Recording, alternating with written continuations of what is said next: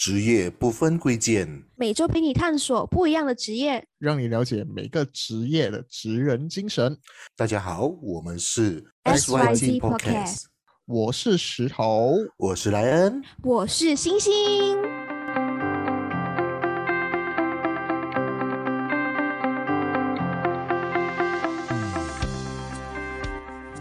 Hello，又到了每周星期五我们的一个职人的一个访问哦。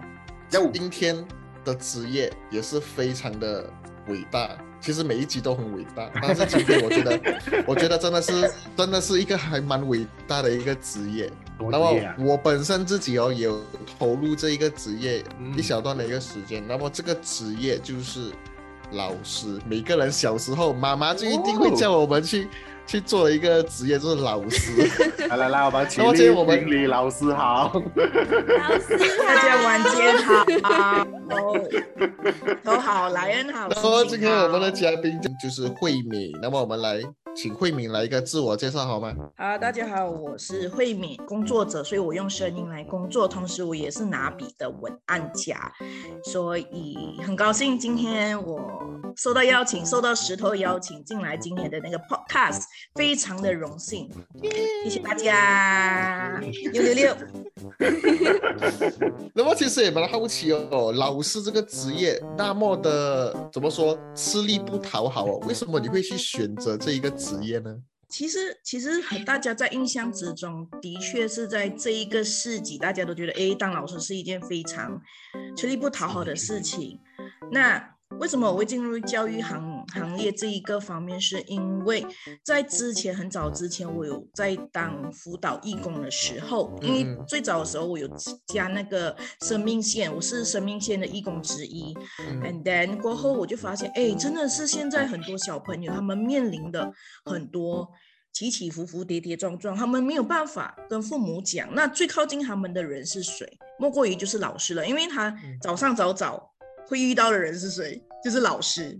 然后放学之前，然后放学之前会遇到人是谁？也是老 师。所以在这一个一系列当中，我就觉得，哎，有一些东西是可以被改变的，可以被改变的。然后，通常我不会跟大家讲我是老师，我反而会讲自己是孩子王，因为我喜欢跟他们一起沟通，跟他们玩在一起，然后甚至是跟他们讨论一些有趣的话题，然后让从中。引发一些小小的思维上的一些改变，对，这个是我目前在执行的一样东西。那当然不可避免，因为我们还在马来西亚，马来西亚我们都知道，呃，蛮多时候都是贝多芬的，所以我们还是要多多少少的应对，用笔来做考试纸，用笔来做测验的一个形式。那我好奇哦，老师是其实是你的兴趣还是你？从小梦寐以求的一个职业嘛，因为对我而言，我就是一个，当我在选我的职业的时候，老师都被出现在我的。我最想当科学家、医生跟警察之类的，我从来没想过当老师。就当老师是一个意外，是一个意外。为什么呢？因为之前我的我三大我三大梦想其实都跟老师没有没有关系。第一个我是当想要当小说家，第二个我想当激励老激励讲师。第三个，我觉得现在是不可能的事情了，就是那个，呃，那个叫什么？空中小姐，OK，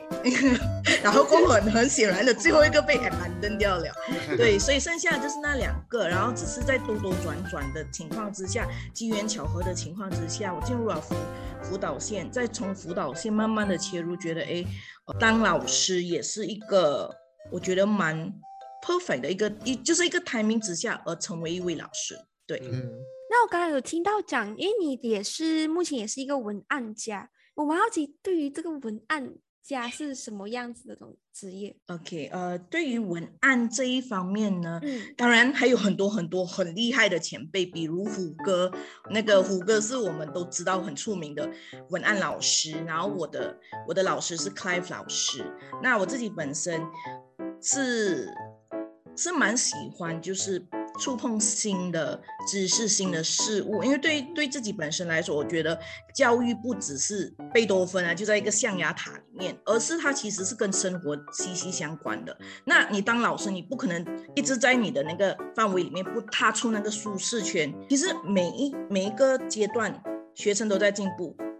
那我们的自己的思维是否能够也在走在前面呢？嗯。所以在这一个机缘巧合之下，就是我觉得很感恩的，在接触了成为了一个文案，当然有贵人的帮助，就是写文案的人的时候，我发现，哎，那些思维逻辑，我反而是可以完完全全告诉那些比较可能没有办法写出作文的那些小朋友，因为嗯。你懂，其实对小朋友来说，除非真的很喜欢语言啊，喜欢语文的，不然对他们来讲，他们 crack 他们麦都写不出来。可是，在从中上了老师的课，然后成为了就是写文案的时候，我反而觉得，哎，原来是可以这样 clean，让他们去通，然后他们就可以跟着一些小流程的去写出他们喜欢，跟着他们思维写出那个主轴的一个作文。嗯，那我想问了，其实这样的话，你做这文案的话，跟你的目前的职业是没有碰撞的吗？还是说那个算是你的兴趣工作之一？它是我兴趣工作之一，它是我的兴趣，把我的 main 还是当老师，当老师那一边。然后那个文案是因为，呃，因为其实坦白说，当文案的时候，我会接触到不同种类的行业。然后打个比方啊，我们他们为什么学生他们就会问老师，我当 gamer 就好了，为什么我要读一个十多年，然后过后就是当一个一个一个医生，吃吃又吃不定时，然后每天还要还要去面对这样多那些病人，那这个时候我就可以回答他，诶，回答这些疑问，然后他们就讲，诶，他们可能觉得做家私，家私一定是早出晚归，然后可能呃他们的想象中跟现实中其实是完全不一个不一样一个领域，然后他们就会觉得，哎呀，讲长长辈他们就觉得，哎呀，画画没有前途的。嗯 Sorry，对于他们来讲，因为我也因为踏入这个行业，我认识了有插画家，像我非常推荐的有一位插画家叫 Iron Line，对他的插画是非常好的。为什么？因为他不只是做 branding，他还帮忙，他还甚至把那些患有癌症的小朋友的一些故事而画出来，所以大家可以追踪一下 I N I 这一位这一位非常有爱心的插画家，对。所以，因为透过文案这一边，我认识了、连接了不同各式各样的人之后，我更有故事可以分享给我的呃小朋友们，变到他们的生活不只是就是 lesson 罢了，而是间接中我可以穿插一些讯息，告诉他们，哎，其实你们生活之外还有这样的一个连接，你们可以去哪里找这些资源？像你爱画画，你爱设计的话，就有一个有一个很出名的一个大学的 One Academy。嗯 OK，The、One Academy，那个是他们的选择呀，它里面也有提供奖学金之类等等啊。所以如果是说我们没有去接触外在的一个因素的话，我没有办法给到那么多资源给小朋友们。他们甚至他们兴趣很很多来我们学校的那些小朋友，他们可能来自不同的家庭、不同的背景，然后呃，很多时候家长可能会讲，哦，你没有读书，好像没有一个所谓的前途那样。那我我是说。固然课业重要，你的兴趣也可以往同时一起去发展的，所以它是一个相辅相成，对我来说相辅相成的一个过程。嗯，就感觉上就是说，其实这个东西对你来讲是一个化学作用，让你更可以让激发到学生的东西。就好奇一下一个我们对了教师的一些迷思，就是说，嗯，我知知道你们其实不只是单单要教书，可能是他们要备课啊，还要准备资料等等的。除此之外，你们还有什么需要要做些怎么样准备的吗？就是一想就是一般你的工作的内容的话，帮忙帮忙买菜，妈妈妈买菜 之类的。其实这个问题嘞，石头哈也有一个感触啦，然后可能石头也可以发表发表一下。我是我是觉得，因为慧敏老师的这一个呃学校是比较怎么说比较特别的，那么相相比之下，比外面的一些呃私立学校的话，我觉得这这一间学校它相对来说，学生和老师之间的这个感情会比较亲密一点。那么当如果是说，比如说可能放学之后，老师的话，我本身的话可能也会呃和他们有一些，他们可能去运动啊，或者是说打羽毛球啊之类这样的东西，其实都会有的啊、而这些东西都是我们自己本身啊、自发性的。然后我本来想说母爱的，可是不是母爱，就自发性的这些爱心啊，那么去就对，就更想的去去更想的去跟他们有更多的时间去花这个时间，然后去和他们建立这个师徒之间的这个友谊这样子啊。那么这是我自己的见解啦。嗯，那我相信，诶，呃，因为惠敏是私立学校嘛，那跟公立学校它有一点的区别，就是我之前看过，就是我们，呃，因为私立学校它是跟着呃外国的教育嘛，那外国教育他们从小从小他们就开始培养他们，这样挖掘自己的兴趣，然后慢慢培养一些生活技能，而不是到了我们，呃，可能我们出了社会，我们。才去面对这样子的事情，我觉得这是在私立学校一个非常好的一点。那当然，刚刚慧敏有分享，就是他本身也是有去尝试一些写作来引发，可以让学生去挖掘自己的思考，呃，还有发掘的过程，对不对？是的，是的，嗯，是，我觉得星星说的非常棒哦，就是因为其实我们的课程的确是跟。的中学就是马来西亚的中学啊，其他的不一样。那我们的课程会可以说是既又紧凑，然后又有发挥空间的。为什么？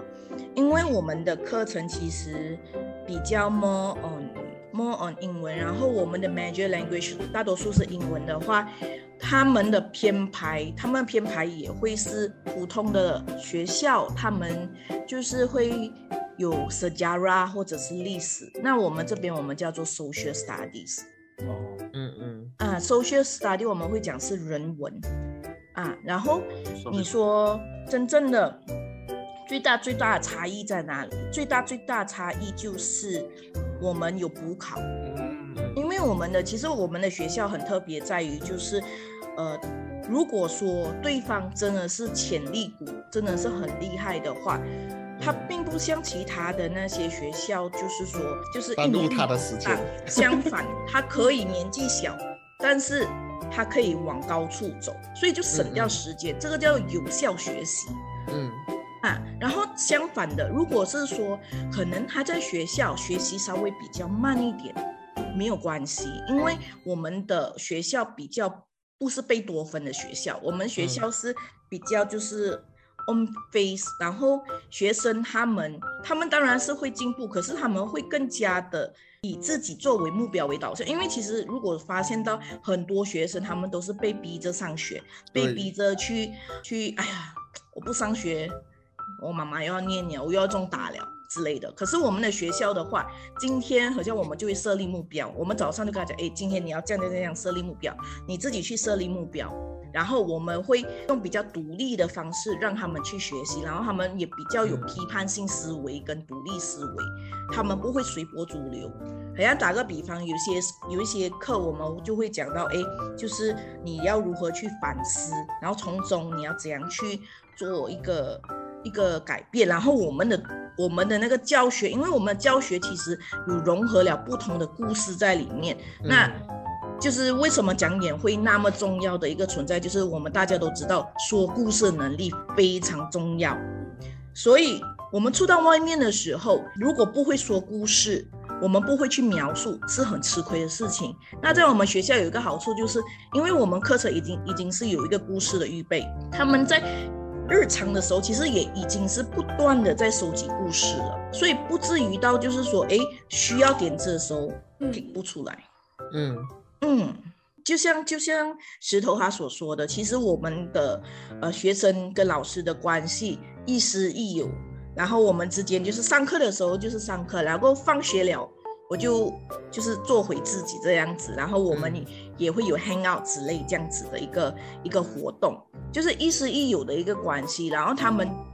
最让我感动的是什么？最让我感动的就是小朋友他们那种赤子之心啊，因为很多时候我们。呃，我们我们有个马来西亚有个弊端，就是好像我们会分前面班、后面班，嗯，啊放牛班，所谓的放牛班。可是你我已经做了差不多四年的教育，那四年的教育里面，我证明了一点，就是说，当我们一直不断的告诉那些小朋友、青少年，哎，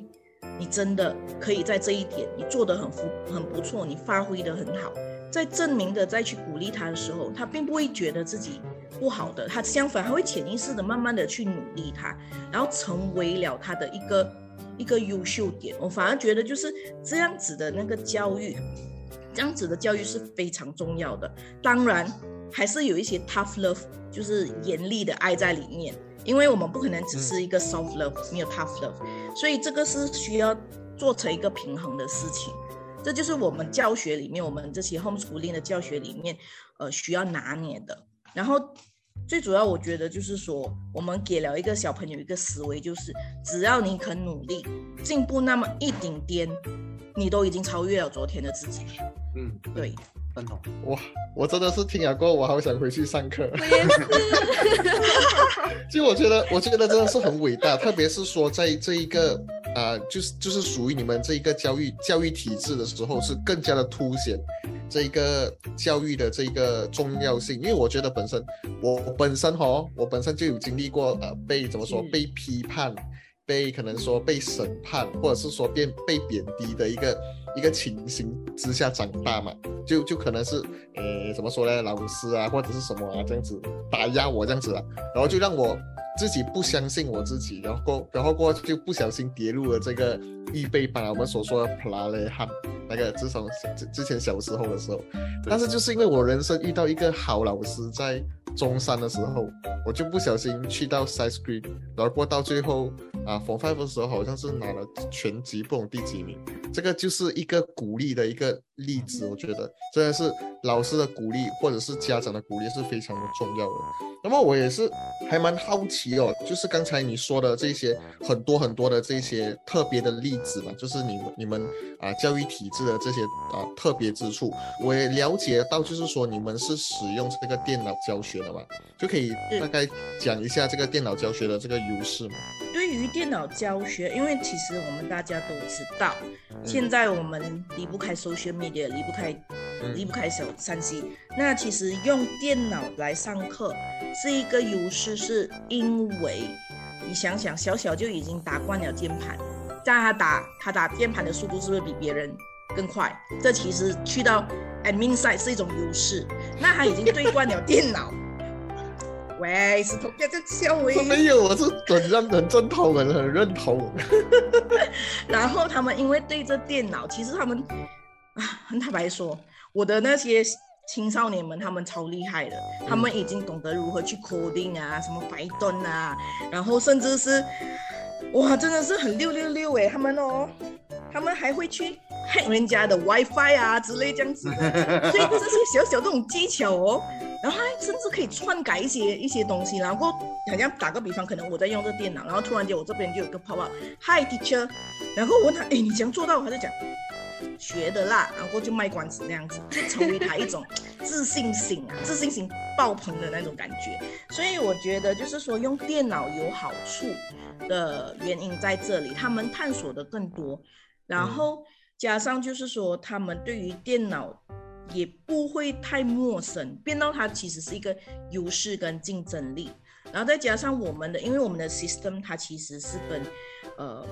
我们的教学是有连接的，变到他们其实不需要带太多书去学校，因为我们都知道，嗯。其实去学校你就要背着大大的书包，嗯。哇，我还记得就是我小学的时候哦，拉着那些重重的书包哦，对对对，每天都开学的时候，你要背着那重重书包上巴士，你懂吗？然后就，哦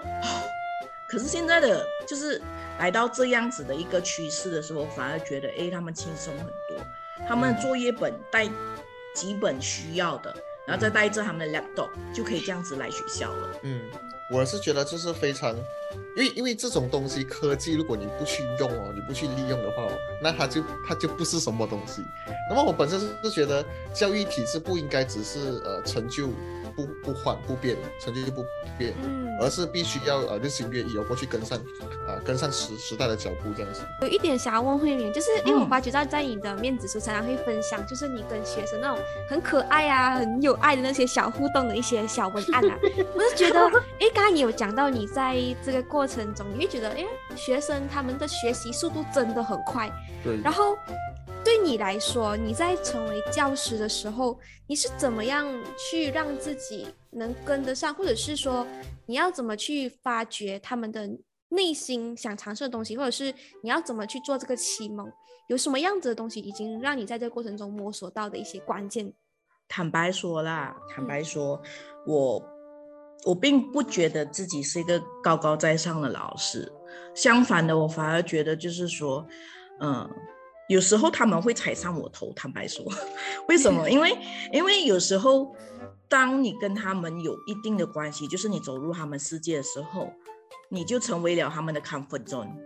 他们的安全区。那你当然你要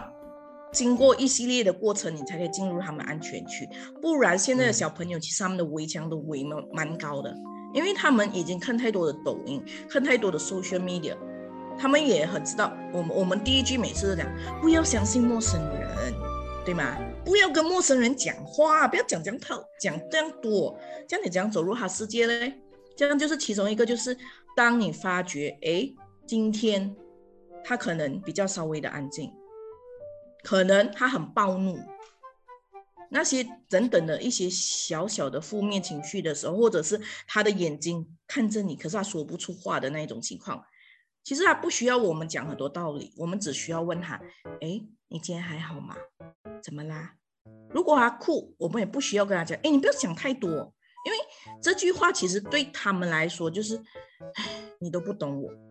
反相反的，如果是说是女生的话，你可以抱她，什么都不讲，就轻轻的就拍他就好了。相反的，如果是男生，他噼里啪啦跟你讲很多，你就很认真的看着他，是哦，是哦，他很坏哦。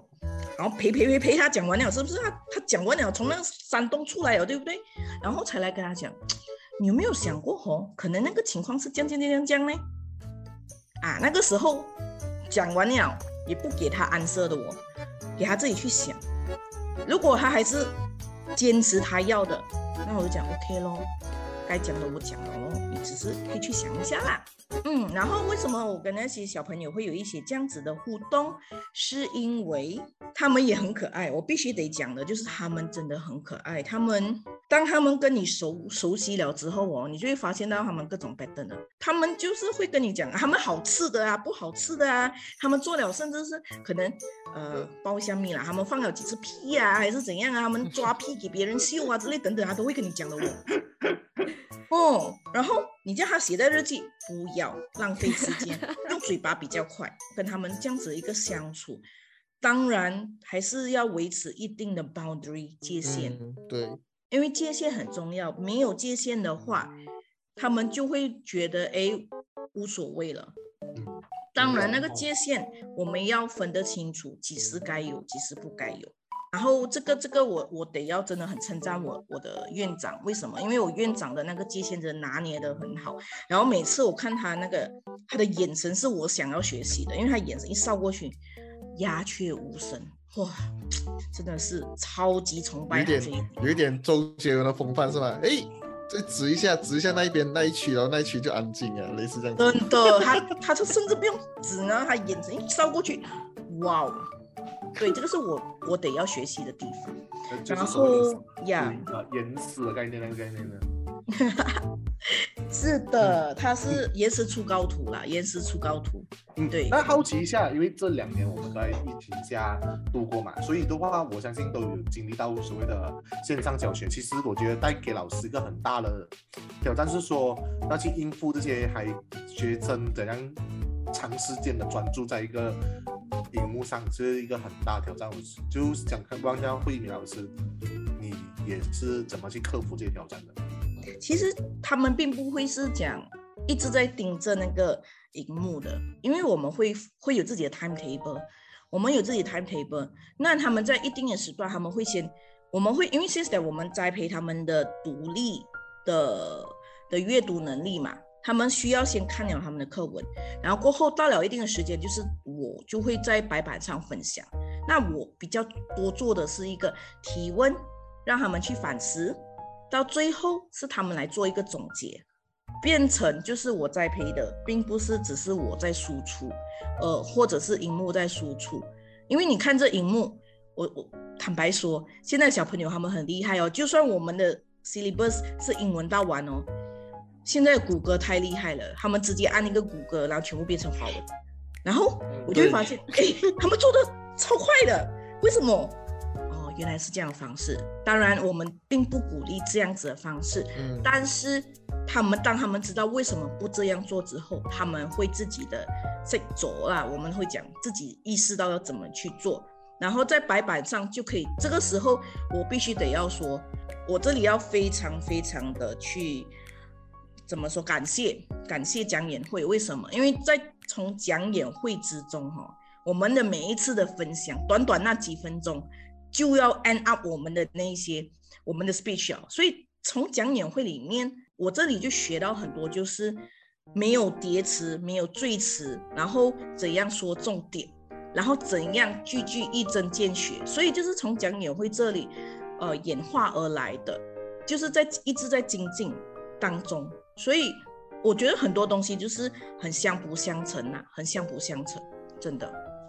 嗯，嗯那么在你职职业的生涯中哦，因为有很很长一段时间你在你在做这个教育行业嘛，那么也蛮好奇，就是说你有什么感动的一些 case 在你的职职业生涯中？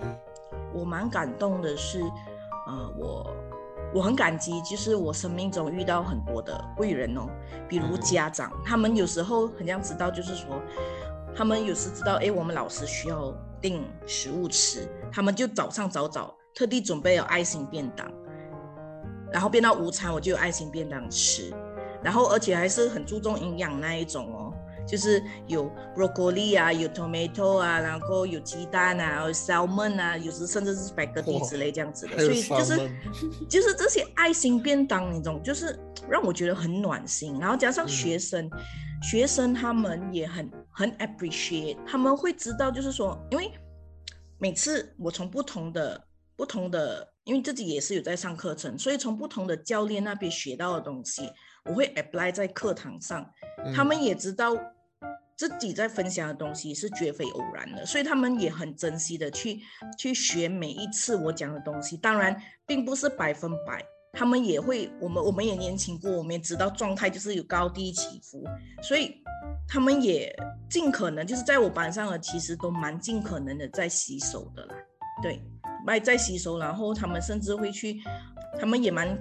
蛮蛮蛮好奇我朋友是长怎样，然后呃有好几个他们就会去固定的一直在我 Facebook 里面看，哎谁跟我讲话啊，他是谁呀、就会问呐啊这样子，类似像这样子的。然后他然后他们也就会讲，哎老师你又去讲演会了啊？哎老师你这次讲演会有谁吗？有帅哥吗？我就讲 有，你来你就你就会看到了。嗯，嗯，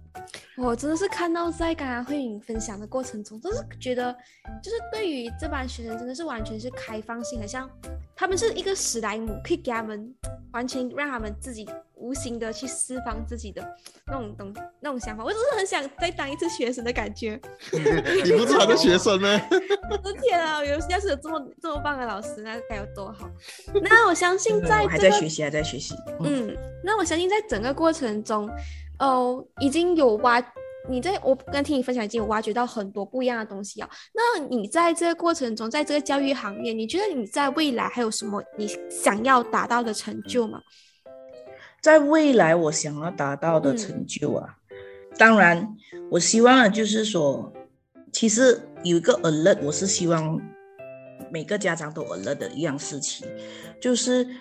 嗯，来到我们学校，当然我们会尽量提供该有的一个价值在里面。那我希望未来就是在在其他的学校的家长，如果真的有发现到自己孩子长期陷入一个低落的一个状态的话，可以的话跟他们聊一聊，好好坐下来聊一聊，因为孩子他需要那一个精心时刻，那个精心时刻你才能够了解到，诶，到底在学校发生了什么事情，这个是其中一个点。然后第二个点，至于自己的未来，我希望更加的把教育这个理念，这种开放式的教育，这种跟小孩子有一个很很 strong 的一个 mindset 的那种教育去发扬光大。为什么？因为还有很多学生，他们其实看不到自己身上的亮点、闪光点。嗯。加上现在我必须得要说，sorry 啦，可能这样子会得罪很多人，因为太多那种，尤其是 TikTok 啊，很丧很丧的那些语录，嗯嗯嗯嗯，那些很丧很丧的语录，其实在侵蚀着侵蚀着年轻一代，然后他们的那思维，我也蛮担心他们的思维，他们的思维，好像他们可能他们觉得提早看透自己被被被边缘化了。然后最令我惊讶的是，可能他们很早很早七岁八岁就已经跟我讲，他交了三四任朋的女朋友，online 的啦，online 的啦，啊，我不能够报出什么名字啊，啊，就是 online 的，我觉得哇，这样早就被启蒙了吗？然后，呃，他还跟我说，哎，对方是一个大姐姐类型，不，我在 哇，这么分析，这么多底掉哦。七八岁我还在玩玩玩玩飞机，我在玩鼓励。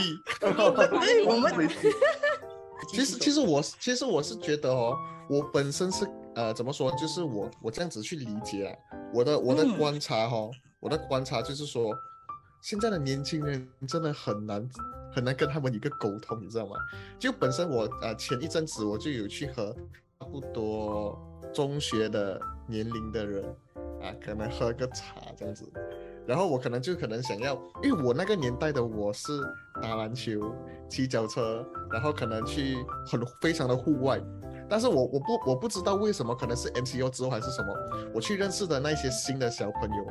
他们通常都是戴着一个口罩，我可能我我就可能叫了一杯水给他们嘛，他们就那个水放在前面，然后手就对着这个眼睛就是对着这个这个怎么说啊，这个这个手机，然后过就开始打游戏。女生的话呢，就可能是说一些比较韩剧的一些啊这些类型的的那些情节；男生的话就可能说是比较电动。然后他们真的是完全跟以前我们九零年代的我，我是安哥了。现在九零年代的安哥，以前的以前小时候的世界完全是不一样的嘞。我是跟他们，我我已经感觉到我和他们已经有一个代沟。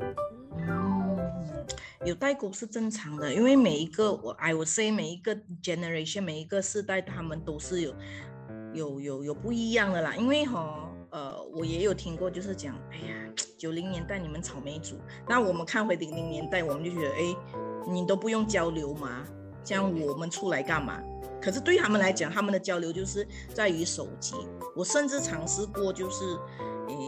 他们在打 game，然后我去 game 里面去找人出来。哎，上课了，你们还在里面呢？你们还在打什么王者荣耀啊？你们跟我出来啊！这样子，就是像这样子。所以我会讲 common language 很重要，就是共同的语言很重要。当你跟他没有共同语言的时候，很难去有一个共识的存在。很像现在我们很夯的一种叫 YYDS，永远的大神。如果他们每天这样的 YYDS，你就是你没有三烧的话，我们真的是。不懂他在讲什么，然后也有可能就是说，J R L Just Rock It，Just Rock It 就是你就进行吧，这种这种这种，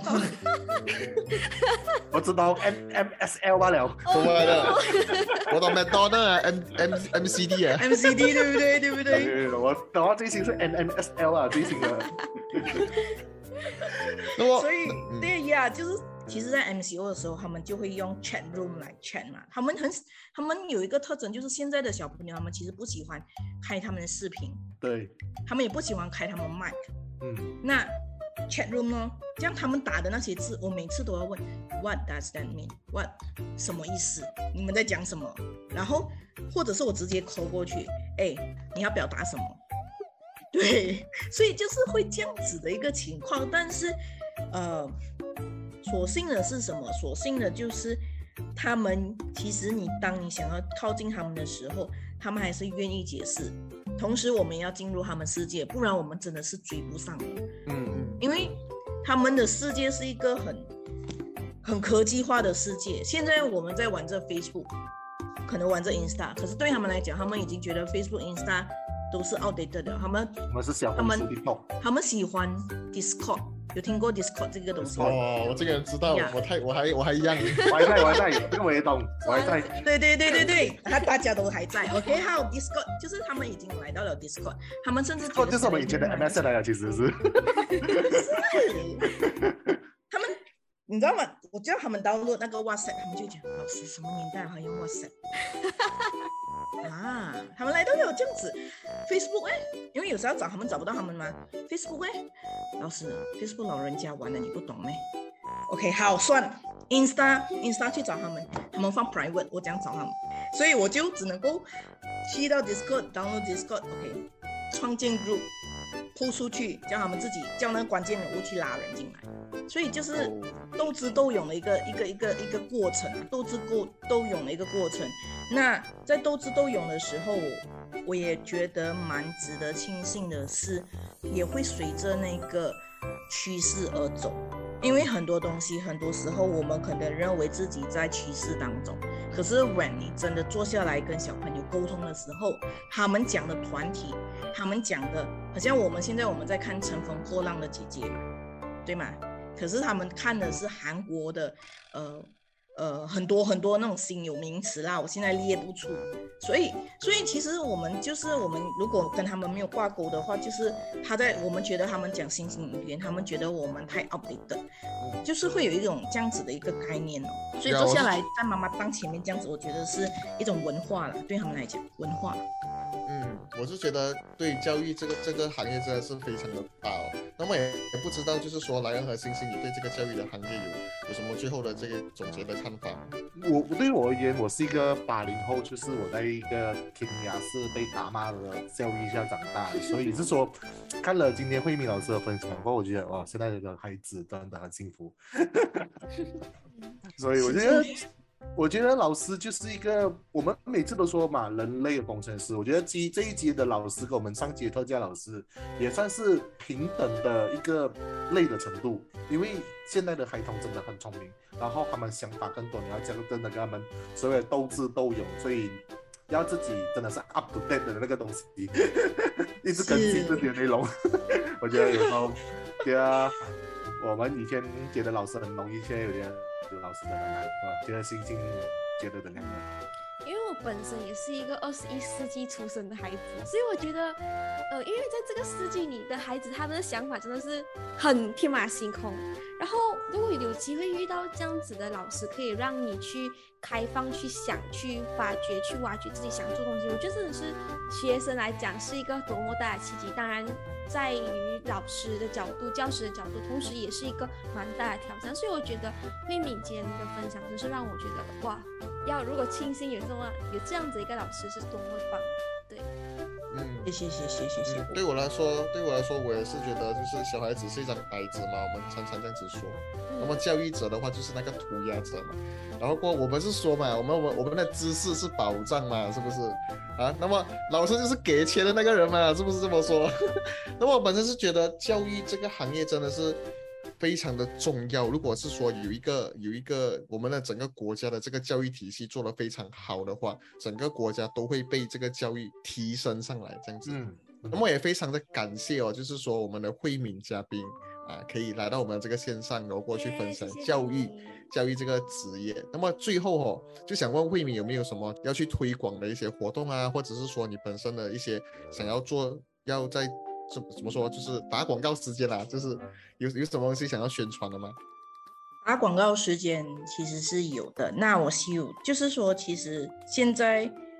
现在 homeschooling 它它是一种，我会说是一种教育，这个教育是更加有效率。的去培养一个一个孩子，当然每一个学校都有自己的特色。嗯那如果说家长真的发觉到学生他在可能华小啊其他学校，他们上课上的非常的有压力、压迫感的时候，不妨的去跟小孩子沟通一下，看看。他们面临的是什么？因为希望就是说，大家真的是有那个时段的去去好好的去沟通。因为现在太多太多，我觉得太多太多的小朋友，他们选择了很极端的方式。那在在他们还没有选择很极端方式之前，我们可以做什么呢？我们能够做什么呢？这个是一个很关键的一个思维。那呃，不管怎么样都好。我们学习的道径，其实我们一生人，我们小时候到现在，我们只能够活一次，you only live one time。那你在怎样在 live one time 里面，让孩子真的是能够摸索到自己，知道自己喜欢什么，不喜欢什么，想要什么，而去前进，而不会花太多时间去去走太多的冤枉路。我觉得这个是很重要的一点。然后第二就是说，如果说家长真的是有那个意愿的话，真的是可以多探讨讲演会这一个组织，无论是交赖的也好，还是其他的会都好，因为讲演会它不只是在，不只是在 train 我们的沟通方式啊，更是一个思维上的调整。朋友很重要，如果是从小开始，就是他毕业之后。或者是说说，甚至是在呃毕业之前的中学生，他们可以来看看讲演会的人是怎样去说故事的，是怎样去编排他们思维的，甚至是结交一群的正向的好朋友、上进的朋友，这何尝不是一种幸福呢？这何尝不是一种鼓励跟选对朋友呢？因为选对朋友很重要，他能够他能够选对朋友，他能够 uplift 你，uplift 叫什么啊？呃，就能够